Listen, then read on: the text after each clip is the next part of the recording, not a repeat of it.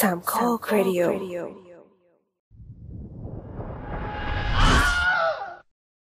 หายไปนานพนักงานยุ่งทั้งรื้อสคริปต์ใหม่หลายครั้งมากๆ ครั้งนี้มีเรื่องราวที่อยากพูดจริงๆละ หลังจากที่สังเกตและคลุกคลีกับคนในวงการขายขนมปังมาส่วนหนึ่ง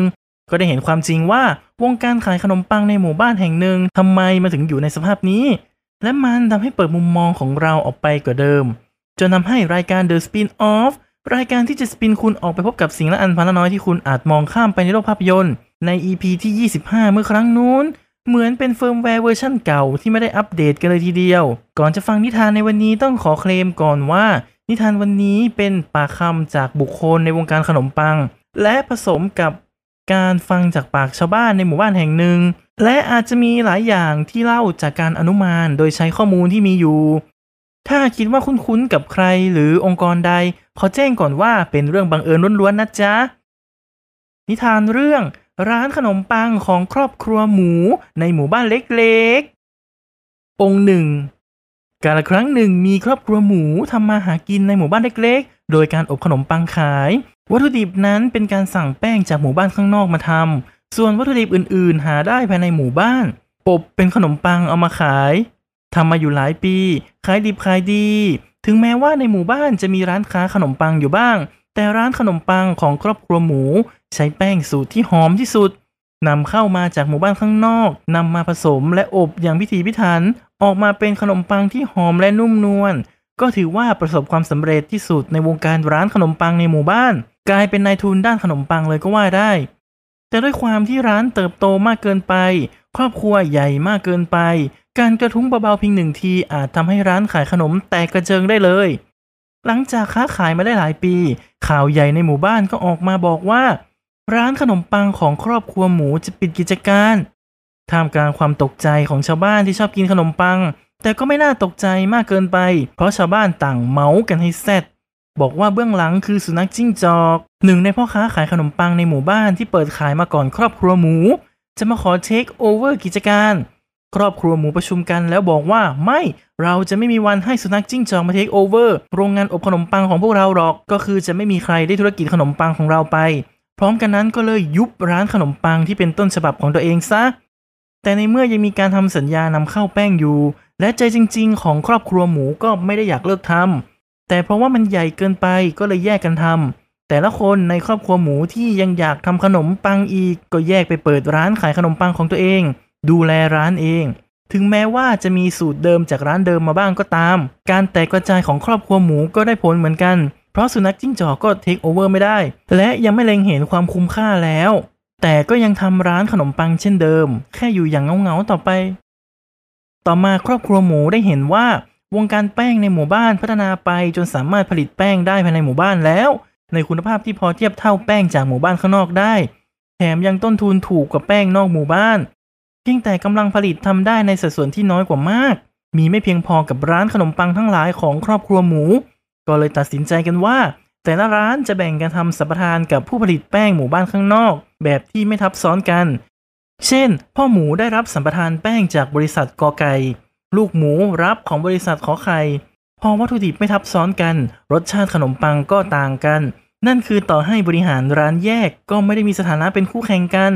การขายขนมปังในหมู่บ้านก็เลยผ่านไปได้ด้วยดี เวลาผ่านไปเศรษฐกิจในหมู่บ้านไม่ค่อยดี ประชาชนไม่ได้สามารถจะกินขนมปังได้บ่อยๆ เหมือนเมื่อก่อนแล้ว แม้ว่าส่วนหนึ่งก็อยากจะอยากกินอยู่ก็เถอะ ก็เลยไปแอบกินขนมปังเถื่อนจากร้านขายกล้องสองทางไกล ใครจะไปคาดคิดว่าร้านขายกล้องสองทางไกลจะขายขนมปัง และเจ้าของร้านกล้องสองทางไกลนี่แหละ ดันเป็นโจรสลัดเก่าซะด้วย ความผิดที่ผิดทางนี่แหละที่เป็นปัจจัย กลายเป็นว่าขนมปังเถื่อนราคาถูกกว่ามากๆ คือถึงแม้ว่ารสชาติก็ไม่ได้อร่อย แต่แค่ว่ากัดเข้าไป มันได้รสชาติของแป้ง แป้งที่ผู้คนในหมู่บ้านคิดถึง มันเลยกลายเป็นว่าคนในหมู่บ้านหันไปกินขนมปังเถื่อนกันเพิ่มขึ้น ครอบครัวหมูได้เห็นก็ไม่พอใจ คือเขาก็คิดว่า ถ้าผู้คนจะไปซื้อขนมปังร้านอื่น ก็ยังไม่น่าโมโหเท่าไปซื้อขนมปังเถื่อน แต่จะให้ทำยังไงได้ มันคือปัจจัยที่ครอบครัวหมูไม่สามารถควบคุมได้ ก็ไปร้องสารกลางของเมืองสารกลางทำได้อย่างมากคือออกกฎหมายว่า การจะขายขนมปัง ต้องขอใบอนุญาตจากสารกลางก่อนมิเช่นนั้นจะถือว่าผิดกฎหมาย แต่กลายเป็นว่ากฎหมายใช้จัดการร้านขนมปังเถื่อนไม่ได้เลย เพราะทางโจรสลัดหลบเลี่ยงเกงกลับกลายเป็นว่ากฎหมายไปโดนใส่แรคคูนผู้โชคร้ายตัวหนึ่งที่เก็บขนมปังที่ตกจากข้างทางไปขาย ก็โดนจับคราวนี้ได้รับการโจดจันไปทั่วหมู่บ้านกันเลยทีเดียว ทางครอบครัวหมูเขาก็พยายามแก้ปัญหาเท่าที่จะทำได้ บางร้านก็พยายามลดราคา บางร้านก็ลดคุณภาพลงไปนิดนึง บางร้านก็คือ ขายเป็นถุงละ5ก้อน จากเดิมที่เคยขายถุงละ 9 ก้อน ก็พอจะทำให้อยู่ตัวมาได้บ้าง ร้านของลูกหมูที่ไปไม่ไหวก็ตัดสินใจที่จะเลิกกิจการไปทำอย่างอื่นแทนก็น่าเสียดายเหมือนกันนะ ซึ่งปัญหาของร้านลูกหมูก็คือ ร้านยังเก็บสต็อกขนมปังเก่าไว้เยอะมากๆเราขอสมมุติว่าขนมปังในนิทานเรื่องนี้ไม่มีวันขึ้นรา ถ้าเก็บเอาไว้ตามอุณหภูมิห้องและไม่ชื้นก็แล้วกัน เพื่อจะได้ไม่ต้องมีใครมาจับผิดเนาะ ร้านลูกหมูพยายามที่จะโอเพนเฮาส์หลายครั้ง เพื่อเลหลังขนมปังเก่า แต่ก็ขายไม่หมดสักที จนต้องมีการจัดโชว์ทำลายขนมปังเก่าบ้าง ถามว่าน่าสงสารไหม ก็นิดนึงนะ แต่ช่วยไม่ได้จริง ๆ ว่ากันว่าสต็อกขนมปังเก่าของร้านลูกหมู ยังคงมีเหลือมาจนถึงทุกวันนี้ ในที่สุดสิ่งที่น่ากลัวกว่าขนมปังเถื่อนก็มาถึง มันคือพาสต้าอาหารรูปแบบใหม่จากหมู่บ้านข้างนอกนั่น ซึ่งใช้วัตถุดิบเป็นแป้งเหมือนกัน แต่เอามาประกอบอาหารในอีกรูปแบบ ครอบครัวหมูที่ยังเปิดร้านขนมปัง ก็นั่งมองกันอยู่ว่าพาสต้ามันคืออะไร ใครเป็นคนเอามาขาย ตอนแรกผู้ขายพาสต้าเป็นแค่สิงสารสัตว์ทั่วไป ที่ยังดูงงๆเงินๆขายพีๆทุกๆ และผู้คนในหมู่บ้านยังคงเสพติดแป้งในขนมปังเถื่อน ก็ไม่สามารถลองชิมพาสต้ากันอย่างทั่วถึง ครอบครัวหมูก็คงคุยๆกันว่าพาสต้าน่าจะยังไม่ส่งผลกระทบต่อขนมปังมากนัก ก็เลยปล่อยเลยตามเลย แต่ไม่นานหลังจากนั้นก็มีร้านพาสต้าใหม่ของหมาในมาเปิด พาสต้าร้านหมาในใช้แป้งที่ผลิตขึ้นเอง หอมหวานกว่า กระบวนการทำเส้นพาสต้าก็เรียกได้ว่าเส้นสดก็ได้ คือทั้งหอม เหนียวนุ่ม เคี้ยวไปก็แทบจะละลายในปาก ถึงแม้ว่าราคาต่อจานจะสูงอยู่ แต่ในเมื่อเสิร์ฟจานใหญ่มาก หมาในก็แอบกระซิบข้างหูลูกค้าว่า จานนี้แบ่งกันกินได้สูงสุดสี่คนเลยนะ ผู้คนในหมู่บ้านก็เริ่มที่จะทิ้งขนมปังเถื่อน เริ่มหันมากินพาสต้าร้านมาใน เพราะเห็นว่าอร่อยและไม่ได้หากินยากเหมือนขนมปังครอบครัวหมูแล้ว จริง ๆ ในช่วงเวลานี้ทางครอบครัวหมูก็ยังมีโอกาสที่จะแก้เกมร้านพาสต้านะ แต่ด้วยความที่คิดว่าการขายขนมปังเป็นของตาย ยังไงชาวบ้านก็จะต้องมาซื้อขนมปังกับตน ก็ไม่ได้ทำอะไรอื่นมากมายที่จะรักษาพื้นที่ ยังขายขนมปังราคาสูง ลดจำนวนต่อแพ็คลงบ้าง ที่แย่เหมือนกันคือลดปริมาณไส้ลงซะด้วย แต่ขายราคาเดิมนะ ชาวบ้านก็เลยบอกว่างั้นไม่เอาแล้วกันลาก่อน ชาวบ้านอีกส่วนที่เขาชื่นชมความถูกต้องก็บอกว่าขนมปังเถื่อนมันไม่ดี เดี๋ยวนี้เขาไปกินพาสต้ากันหมดแล้ว ก็กรอกหูชาวบ้านด้วยการให้หันไปกินพาสต้าแทน องค์สองทีนี้ก็เปิดฉากตัวละครใหม่โผล่เข้ามา เป็นแมว แมวก็เคยเป็น และยังเป็นลูกค้าร้านขนมปังของเครือญาติบ้านหมู ก็มีความรู้สึกว่า ตัวเองก็อยากจะเปลี่ยนบทบาทจากคนกินขนมปัง เป็นคนขายขนมปังบ้าง ก็ศึกษาวงการขนมปัง แต่ด้วยความที่ไม่มีเงินทุนทำบริษัทใหญ่ หรือแม้กระทั่งโรงอบขนมปังเอง จึงเริ่มที่จะไปติดต่อหมู่บ้านข้างนอก เพื่อขอซื้อขนมปังสำเร็จรูปกลับมาขายในหมู่บ้าน โดยมีพันธกิจว่า จะเติมเต็มรสชาติขนมปังที่หายไปจากหมู่บ้าน และเพิ่มมูลค่าให้กับมัน แมวลองรับขนมปังจากหมู่บ้านข้างนอกมาขายในวงแคบ พบว่าขายได้ราบรื่นประมาณนึง ก็เลยเกิดไอเดียว่า ตนก็สามารถขายขนมปังได้นี่นาจริง ๆ สิ่งที่แมวทำก็ไม่ได้ถูกต้องทีเดียว เพราะจากที่เล่าไปว่ามันมีกฎหมายอยู่ แต่แมวสามารถหลีกเลี่ยงได้ว่าเอาขนมปังแท้มาขายนะ ไม่ใช่ขนมปังเถื่อน และตนไม่ได้อบขนมปังเต็มรูปแบบเหมือนเครือญาติหมูร้านขนมปัง จะเรียกเป็นภาษาปากว่าขนมปังสีเทาก็ว่าได้นะ ในช่วงเวลาที่ชาวบ้านไม่ค่อยอยากกินขนมปังแล้ว กลับมีชาวบ้านบางส่วนที่ยังพึงใจกับการกินขนมปัง พวกเขาเหล่านี้เริ่มอยากซื้อขนมปัง และต่อมาเริ่มจะสะสมขนมปัง ใช่แล้วสะสมขนมปัง และอาจจะเก็งกำไรในการซื้อมาขายต่อไปได้อีก ขนมปังจากที่ตอนแรกมีไว้กิน ก็เริ่มผันตัวมาทำหน้าที่อื่นที่ไม่ใช่ของกิน วงการขนมปังของครอบครัวหมูบางส่วนก็เริ่มสู้ไม่ไหว ทยอยกระโดดออกจากสนามเรื่อยๆ และทีนี้ก็ยังเหลือร้านของหลานในเรือนของครอบครัวหมู และร้านของหลานนอกเรือน ที่ยังต่อสู้กับธุรกิจร้านขนมปังอยู่เก็ตใช่ไหมหลานในเรือนก็คือทายาทที่แต่งงานเข้าตระกูล หลานนอกเรือนก็คือแต่งออก พอการค้าขายของแมวเข้าท่า มีหรือที่เรื่องจะไม่ไปถึงหูของครอบครัวหมู พวกเขาเห็นว่าเป็นการกระทำที่ข้ามหน้าข้ามตาพวกตนมาก ในขณะที่พวกตนต้องลงทุนทำโรงอบขนมปัง ขอใบอนุญาต แมวกลับมาข้ามขั้นตอนพวกตน และเห็นว่าในหมู่บ้านนี้ตนขายขนมปังในหมู่บ้านมานาน หมู่บ้านนี้ควรเป็นลูกค้าตนพูดง่าย ๆ ก็คืออยากที่จะผูกขาดนี่แหละ ในขณะที่ร้านของสุนัขจิ้งจอกไม่โดนเพ่งเลงเพราะไม่ได้มีอำนาจ และความสนใจจะเป็นคู่แข่งกันแล้ว ทางใครทางมัน แต่สำหรับร้านของแมวกลับโดนเพ่งเลงเป็นอย่างมาก อุปสรรคต่อมาที่พยายามกีดกันคุณแมวก็คือ ในวงการที่ว่ามีร้านของครอบครัวหมูครองส่วนแบ่งใหญ่ที่สุดอยู่ อันดับใหญ่รองลงมาก็ยังมีพี่ใหญ่ที่คุมอยู่แล้วเหมือนกันเหมือนเป็นมาเฟียเลยก็ว่าได้ เป็นตัวพอซัมร้านคุณพอซัมในตอนแรกเปิดมาเพื่อเป็นร้านจัดจำหน่ายขนมปังจากทุกร้านภายในหมู่บ้านเหล่าลูกค้าร้านคุณพอซัมก็เชื่อถือ และพากันปกป้องเขาราวกับว่าเป็นลัทธิหนึ่งเลยทีเดียว คุณพอซัมก็รับรู้การมีอยู่ของแมว และเริ่มที่จะโจมตีแมว โดยการปั่นหัวเหล่าลูกค้าและสาวกว่าขนมปังที่มีคุณภาพ คือขนมปังที่ผลิตภายในหมู่บ้าน การไปรับขนมปังนอกหมู่บ้านมาขายนั้นไม่มีคุณภาพ ไม่อร่อย เลือกไส้ไม่ได้ คือพยายามที่จะกีดกันและดิสเครดิตร้านของแมวสารพัดถึงขั้นแอบมาสอดส่องแมวถึงหน้าร้าน เรื่องนี้แมวก็โกรธไอ้พอสซัมนั่นเหมือนกันขณะที่เรียกชื่อพอสซัมเป็นคำหยาบที่ไม่สามารถเล่าออกอากาศได้ แม้จะมีการกีดกันจากอดีตเจ้าตลาดวงการแปรรูปแป้ง ร้านของแมวก็ยังไม่ย่อท้อต่ออุปสรรค ซึ่งนิสัยของแมวคือสู้มาสู้กลับไม่โกง แมวพยายามเก็บหลักฐานที่ว่าโดนรังแกและหลักฐานอื่น ๆ ที่บอกว่าทั้งไอ้พอซัมและหลานๆบ้านหมูทั้งหลาย ไม่ได้ทำตามสัญญาในสัมปทานแป้ง หรือแม้กระทั่งตามใบอนุญาต และตนก็ค่อยๆ สร้างฐานลูกค้าที่เชื่อใจในตัวแมว ขยันที่จะออกจากหมู่บ้าน ไปรับขนมปังจากหมู่บ้านข้างนอกเข้ามาขาย คิดว่าการที่ไม่ได้อบขนมปังเองก็อาจจะดีกว่า ในแง่ที่ว่าไม่ต้องแบกรับต้นทุน และไม่ต้องเก็บสต็อกของขนมปัง ถ้ามีสถานการณ์ที่ขายไม่ออก ต่อมามีเรื่องที่ร้านคุณแมว ต้องตบเข่าฉาดเลย เรื่องมันเริ่มมาจากตอนที่ร้านลูกหมูตัดสินใจเดินออกจากตลาดร้านในเรือนของหมูก็รับสัมปทานแป้งมาดูต่อ ซึ่งตอนนั้นได้เดบิวต์กับขนมปังสูตรใหม่ไปบ้างแล้ว ทีนี้เกิดปัญหากับแป้งยี่ห้อ นารีวิเศษ ซึ่งร้านหลานในเรือนหมู มีสิทธิ์ในการผลิตขนมปังอย่างถูกต้อง ตัดมาที่ร้านของหลานนอกเรือน ตัดสินใจว่าจะรับเอาขนมปังสำเร็จรูปที่ผลิตด้วยแป้งยี่ห้อ นารีวิเศษ จากหมู่บ้านข้างนอก เอาเข้ามาอบขนมปังขายในหมู่บ้านด้วย มันเลยเกิดการขายขนมปังแบบตัดหน้ากันเอง สาวกร้านหลานในเรือนหมูก็โมโหร้านหลานนอกเรือนหมูมาก หาว่าร้านหลานนอกเรือน ตัดหน้าแถมไม่ได้มีสัมปทานขาย พากันบอยคอรดร้านหลานนอกเรือนกันใหญ่ คุณแมวที่ไม่ได้เอาขนมปังสูตรนี้มาขายแต่แรกก็ตามดูเหตุการณ์อยู่ตลอด สงครามจิตวิทยานี้จบลงที่ต่างฝ่ายก็ได้ขายขนมปัง แต่ยอดขายไม่ได้น่าพอใจขนาดนั้น สาวกร้านหลานในเรือนหมูก็ค่อยๆ หลงลืม และเผลอๆกลับไปอุดหนุนขนมปังร้านหลานนอกเรือนเหมือนเดิม และแมวที่ค่อนข้างเชี่ยวชาญในการแยกขนมปัง ก็ดูออกว่าขนมปังสูตรนารีวิเศษที่ร้านหลานในเรือนขาย ไม่ได้เป็นขนมปังที่ผลิตในหมู่บ้านอย่างที่เขาว่าไว้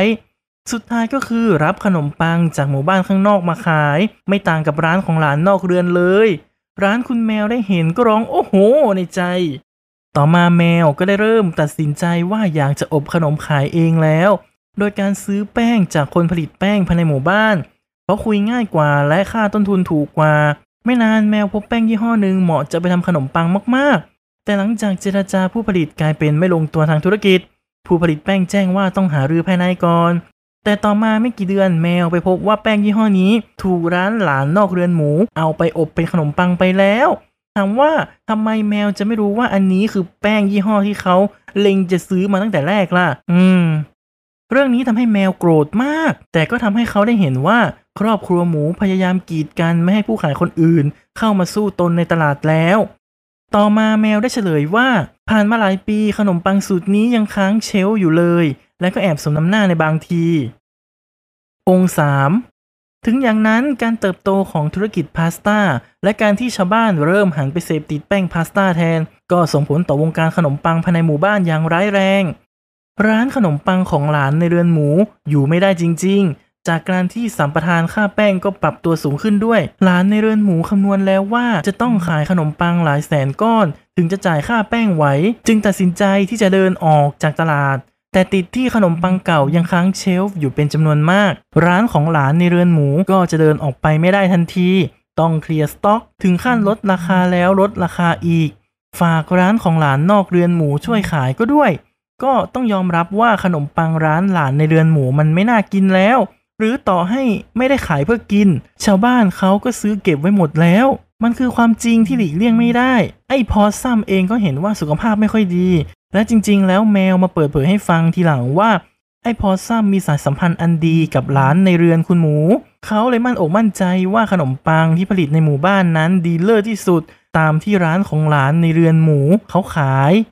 แต่ทีนี้พอหลานในเรือนหมูเดินออกจากตลาด ไอ้พอซัมก็ไปต่อไม่ไหว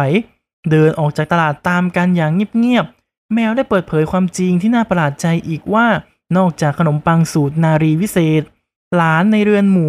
ยังไปรับขนมปังหมู่บ้านข้างนอกมาทำแพคเกจจิ้งในหมู่บ้านแล้วขาย นั่นเลยกลายเป็นว่าที่ไอ้พอซัมมันหลอกคนอื่นว่า ต้องซื้อขนมปังในหมู่บ้านเท่านั้น ก็แปลว่าหลอกลวงนะสิ น่าเสียดายที่แมวต้องเจ็บตัวฟรี โดยที่ไอ้พอซัมก็ไม่โดนอะไรเลย แถมยังลงจากเวทีได้อย่างสง่างาม เรื่องนี้แมวยังโกรธไอ้พอซัมมาจนถึงทุกวันนี้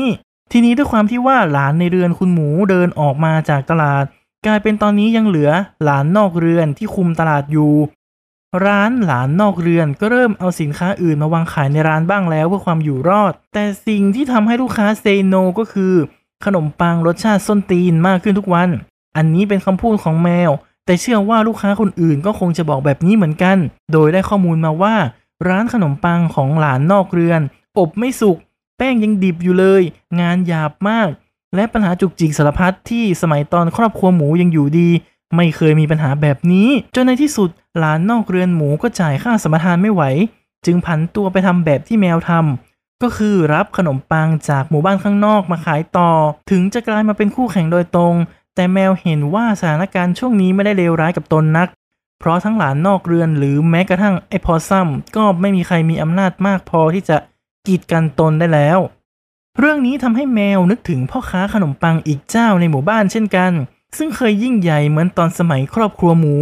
ตีข้างกันมาเป็นพันธมิตรร่วมค้าขนมปัง ก็คือแมงป่อง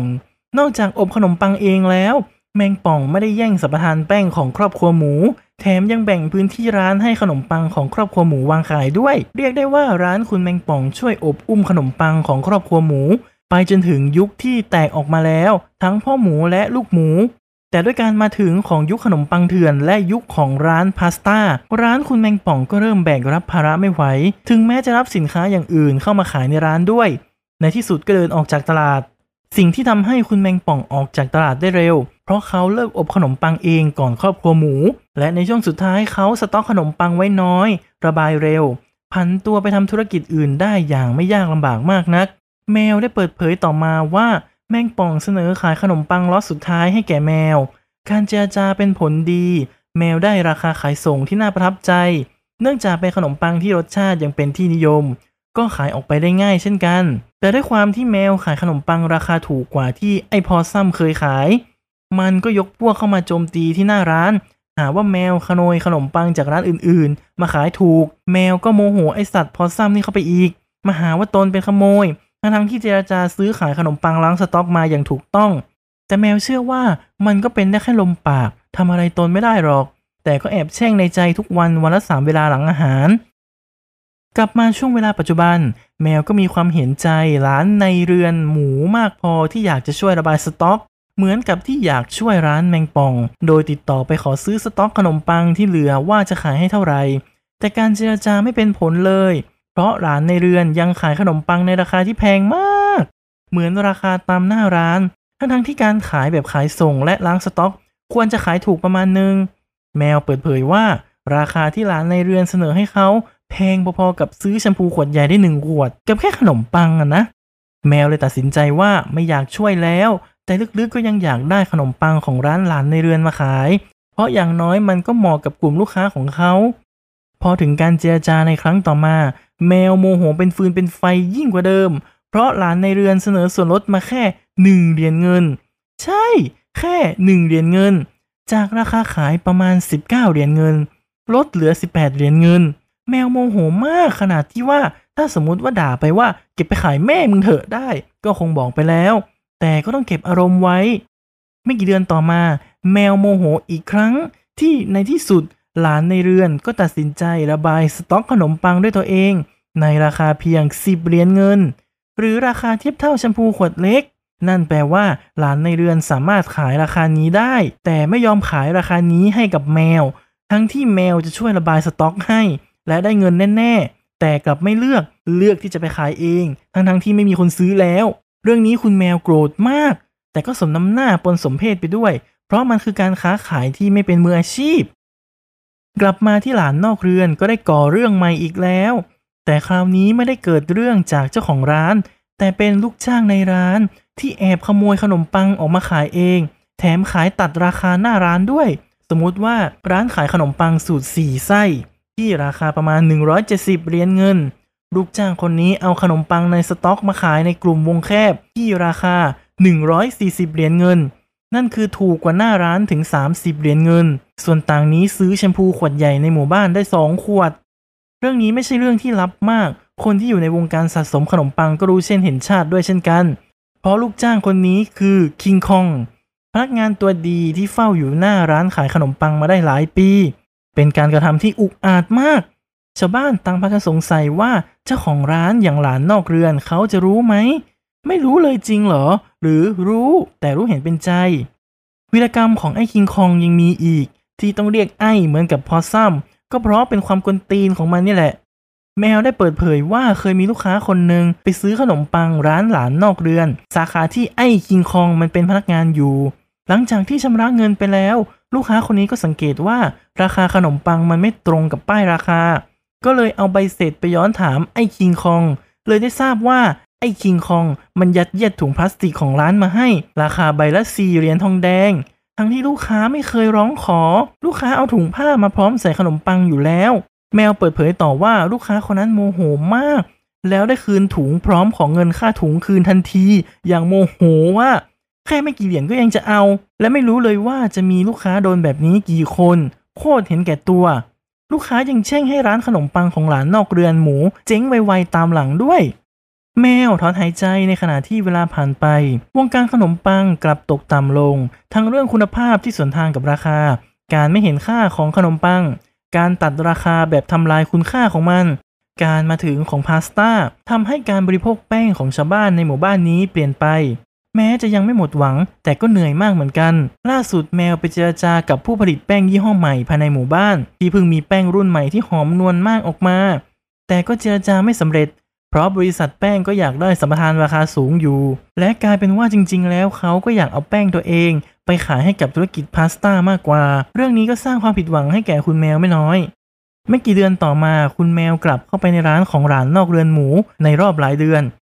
พูดคุยกับพนักงานในร้าน พบว่าทางร้านเองก็มีการปรับเปลี่ยนโครงสร้างภายในไปเยอะพอสมควร แมวได้เห็นว่าปัญหาต่างๆ ก็ยังไม่ได้ถูกแก้ไขไปเท่าไหร่ทั้งเรื่องของไอ้คิงคองขโมยขนมปังออกมาขายเอง ที่ถึงแม้จะลาออกจากร้านแล้วก็ยังคงลอยนวลอยู่ แมวแสดงความคิดเห็นว่าธุรกิจร้านขนมปังต้องปรับตัวอย่างมาก เพื่อต่อสู้กับธุรกิจพาสต้าแต่มันก็ยังมีหวังอยู่ว่า ธุรกิจขนมปังอาจจะกลับมา เพราะว่าหมู่บ้านข้างนอกที่เขาไปรับเอาขนมปังมาขาย ยังเป็นหมู่บ้านที่นิยมกินขนมปัง และมีชาวบ้านออกมาดู มาเลือกซื้อขนมปังกันอยู่เลย หมู่บ้านอื่นๆ ข้างนอกที่เขาไปก็ยังนิยมซื้อขนมปังอยู่ ทั้งกินแล้วก็สะสม แต่พอเวลาผ่านไป ธุรกิจพาสต้าก็น่าจะเริ่มถึงจุดอิ่มตัว ชาวบ้านเริ่มเลี่ยนกับอะไรเดิมๆรสชาติเดิมๆและราคาค่อยๆแพงขึ้นบริการที่แย่ลง และที่น่าเศร้าคือความจริงที่ชาวบ้านหลายคนยังไม่รู้ว่าแท้จริงแล้ว ร้านพาสต้าไม่ได้ขายพาสต้านะ แต่ขายสิทธิ์ในการกินพาสต้ามันเลยทำให้ความอร่อยนี้ไม่ยั่งยืน และแปลว่าชาวบ้านไม่สามารถซื้อพาสต้าไปสะสมได้ และพาสต้าบางสูตรก็มีวันหมดอายุเช่นกัน เพียงแต่พอมันหากินง่ายและความรู้สึกที่ว่ามันมีให้เลือกกินเยอะมาก แม้ว่าสุดท้ายแล้วลูกค้าอาจจะทำได้แค่การเขี่ยเส้นวนไปวนมาแค่นั้นก็ตาม ท้ายที่สุดร้านคุณแมวยังยืนหยัดอยู่ในธุรกิจขนมปัง โดยเตรียมตัวออกเดินทางไปหมู่บ้านข้างนอกอีกทีในเดือนถัดไป และหวังว่าวงการขนมปังในหมู่บ้านจะยังโอบรับเขาอยู่ รวมไปถึงชาวบ้านในหมู่บ้านที่ยังหวังจะกินขนมปังเนื้อนุ่มๆอยู่ต่อไป นิทานเรื่องนี้สอนให้รู้ว่า อย่าเป็นเหมือนไอสัตว์พอสซัมและไอเหี้ยคิงคอง จบบริบูรณ์หรือเปล่านะ รับฟังรายการตอนเก่าๆ ได้ที่ช่อง3โคกวิดีโอบนทุกแพลตฟอร์ม ตอนใหม่มาทุกวันพฤหัสที่สะดวก ติชมได้ที่ Twitter s t a r l o t 4K at the opening cast สำหรับวันนี้สวัสดีครับ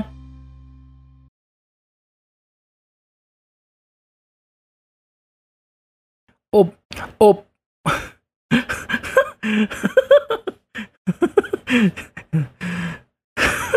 อบ อ บเป็นขนมปังเอามาขาย ใช่แล้วสะสมขนมปัง และอะโอ้โหโอ้โหตกใจหมดเลยอะยายายาและอาจจะเก็งกำไรในการซื้อมาขายต่อไปได้อีก ที่ถึงแม้ว่าจะลาออกจากร้านแล้ว ยังรวยรวยรวยรวยทั้งเรื่องคิงคองขโมยขนมปังออกมาขาย